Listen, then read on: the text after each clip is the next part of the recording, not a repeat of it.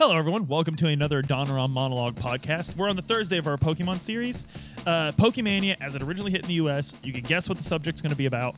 Uh, before I get into that subject, I do want to thank our longtime sponsor, uh, Ashley Luann Kay, uh, not only for her sponsorship, but also for her support.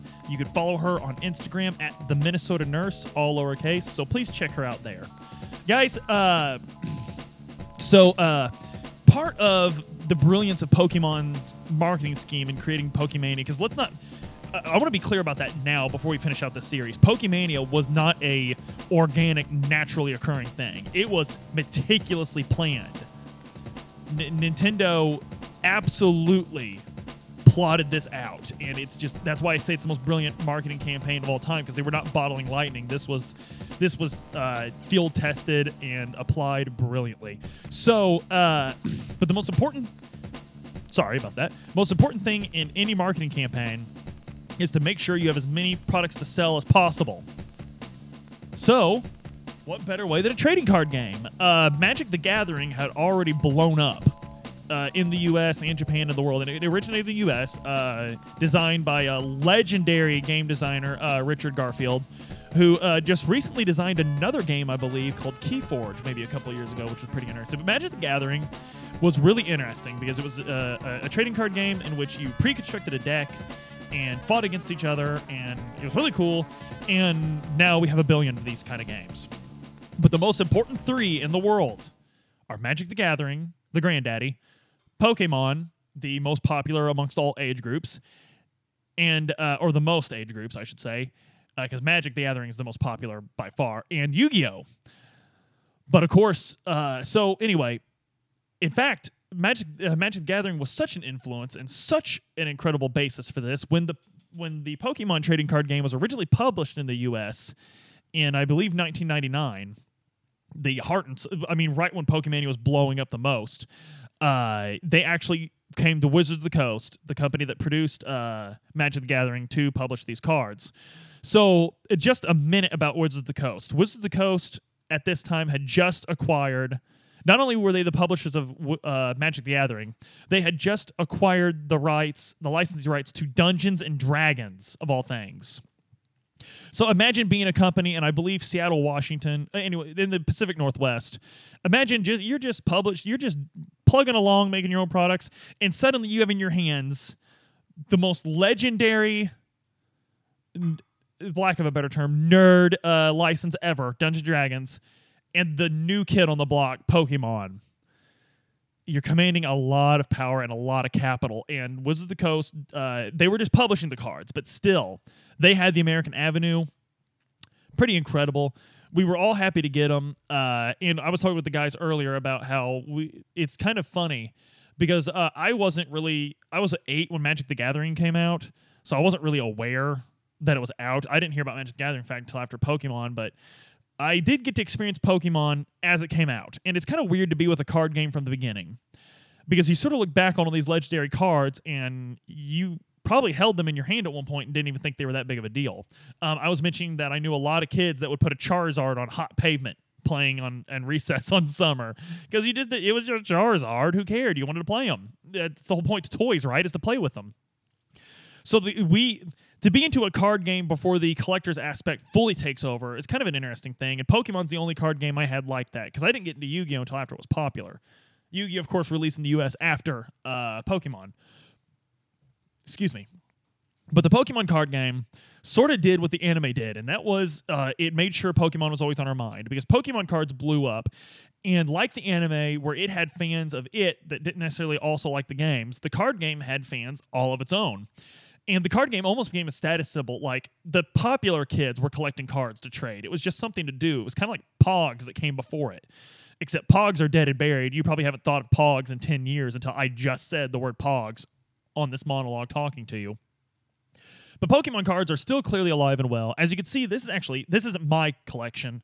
This is actually Adam's binder. Adam, is this the entirety of your collection? This binder? Uh,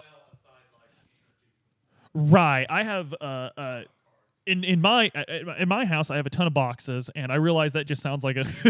I've got boxes of these things. Adam only has one binder, but uh, it's not like that. I promise. But as you can see, very neat illustrations, very cool. A lot of these, uh, uh, Adam has a lot of Japanese cards actually, a lot. We have a uh, little uh, Typhlosion there.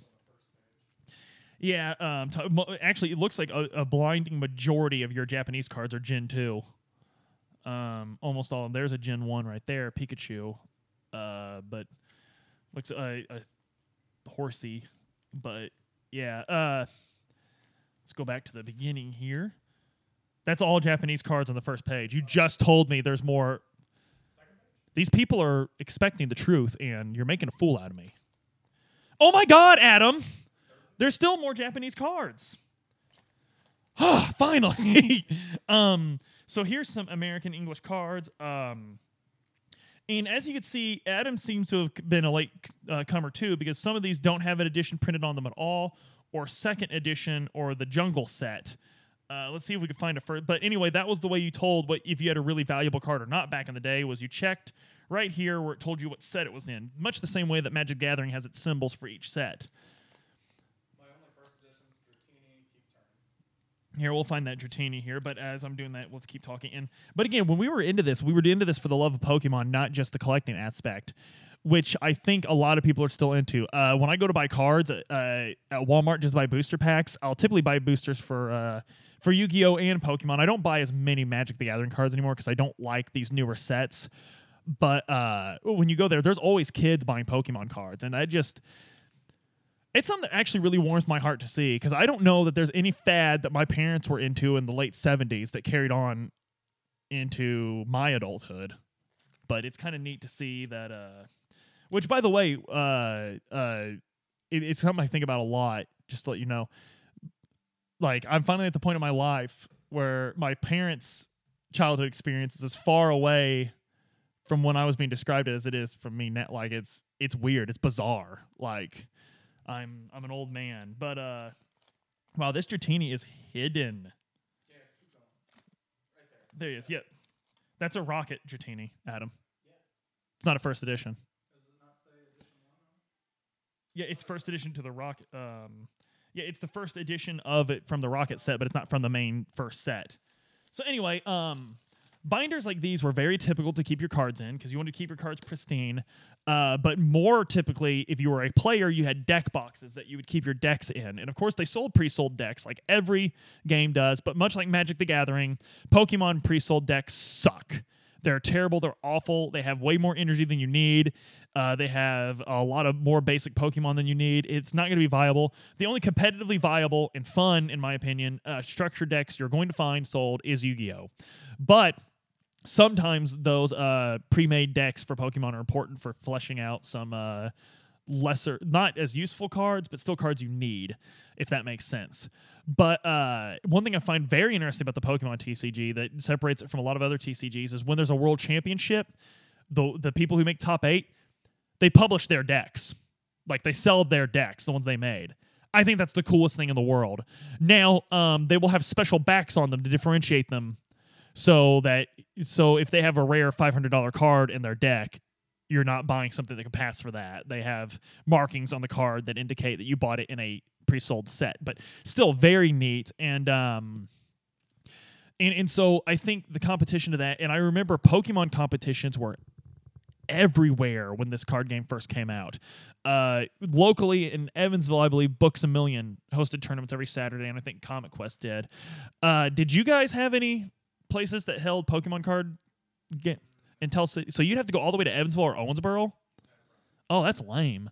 Um, but but I'll bet it wasn't hard to find people playing a game in town. Right. So people play, they just didn't play competitively, but competitive was was pretty popular and I think that's what encouraged people to move on and uh, some people see Pokemon as a gateway drug T, uh, TCG and I very disagree with that. I think it still holds its own um, go and watch Worlds. Go and watch some uh, previous World tournaments. There's a lot of interesting things happening, and I think I do think it's interesting that uh, Pokemon has a uh, a junior and a masters division, uh, so you don't have 30 year old men playing against eight year olds because there are very good literal children that play this game, like, and they will play off some awesome plays. And um, I'm not going to go too in the room because I'm just talking about the cultural impact of the game. But uh, another thing about the TCG that I really like is uh, you have prize cards that you set down, and you can pick one of these up every time uh, every time you defeat an opponent's Pokemon.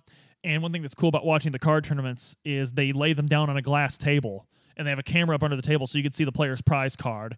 And it's always this you can almost feel the disappointment for the player because they of course don't know what their prize cards are. But when they have their clutch card, their win condition in the prize pile, oh, it's awful. it is truly awful. But uh the Pokemon TCG, if you've never played it before, go buy a starter deck, man. I know I told you they weren't viable, but they'll teach you how to play the game. Very, very neat. Um, it's a great thing to collect. It's a great thing to collect with your kids. Your kids, I promise you, will get really into it because these are cute little designs on these cards. They're just fun. Um, but it, I think that's because I talked about this with uh, my monologue on Gunpla. I think my favorite thing about the legacy of Pokemon is getting to do something that I did as a kid that I wished I had an adult to help me with. I think the coolest thing is doing it with my uh, children. I think that's very cool. Is being able to, and the, best thing is it's still so popular. My my son just organically got into Pokemon, and my daughter, of course, there's all these cute. In fact, I think your daughter even really likes Pokemon. Um, oh, and she she loves Pokemon Cafe and uh, Pokemon I know it's not a hard. I know like ten years ago, this is a tough subject in uh, game journalism. Um, as tough of a subject as game journalism can cover, but uh, the casualization of games, they were really mad about that. They didn't like that there was casual games, but I think we've grown up about it and realized that that's very gatekeepery and foolish. Like everyone should be able to enjoy video games. There's no reason. Like uh, ever since Halo Two, you're not special for playing a video game. There's nothing different about you. Grow up. Um, so casual game like and Pokemon understands to release casual games a lot. Um, we here at Donner, I'm actually talking a lot about Unite, and I think it's growing on me and Adam quite a bit. And uh, Luke even said that he thinks it's pretty neat. We all agree, though, that it's never going to become a major esport um, unless Nintendo throws a ton of money at it, uh, which they have at Splatoon already and still not successfully made that a uh, huge esport. But I'm getting off the rails here a little bit. Uh, the Pokemon TCG is largely unchanged from when it was released. Uh, I don't know. There's there's stadium cards, stuff like that, but it does not change as much as say Yu-Gi-Oh, or certainly not as much as Magic the Gathering. It's still a super super cool way to spend an afternoon. Um, in fact, when I first got together with my wife, one of the first things I did was get her into the Pokemon uh, trading card game, and she had a Shaman deck that she absolutely loved, and uh, she doesn't like stuff like this at all. So it's kind of a kind of a treat for the whole family, the Pokemon TCG. But What's most important was Pokemon trading cards became one of the biggest fads to jump out of. And I, I use the word fad very loosely because, of course, these things are still with us. We're still doing these things. So I think uh, the trading card game was one of the most important things of keeping it at the forefront of our uh, of our attention.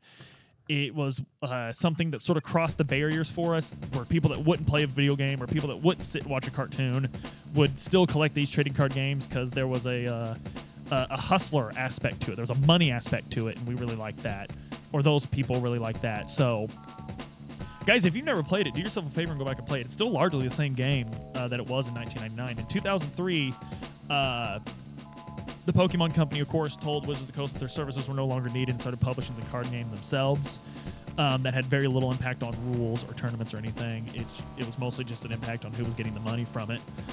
Uh, but it, it's still roughly the same game. So, guys, go out and enjoy it. Uh, in fact, um, they just uh, a few years ago, gosh, it might even be like seven years now, but uh, they had an Origin set release that was basically a reprint of the original set.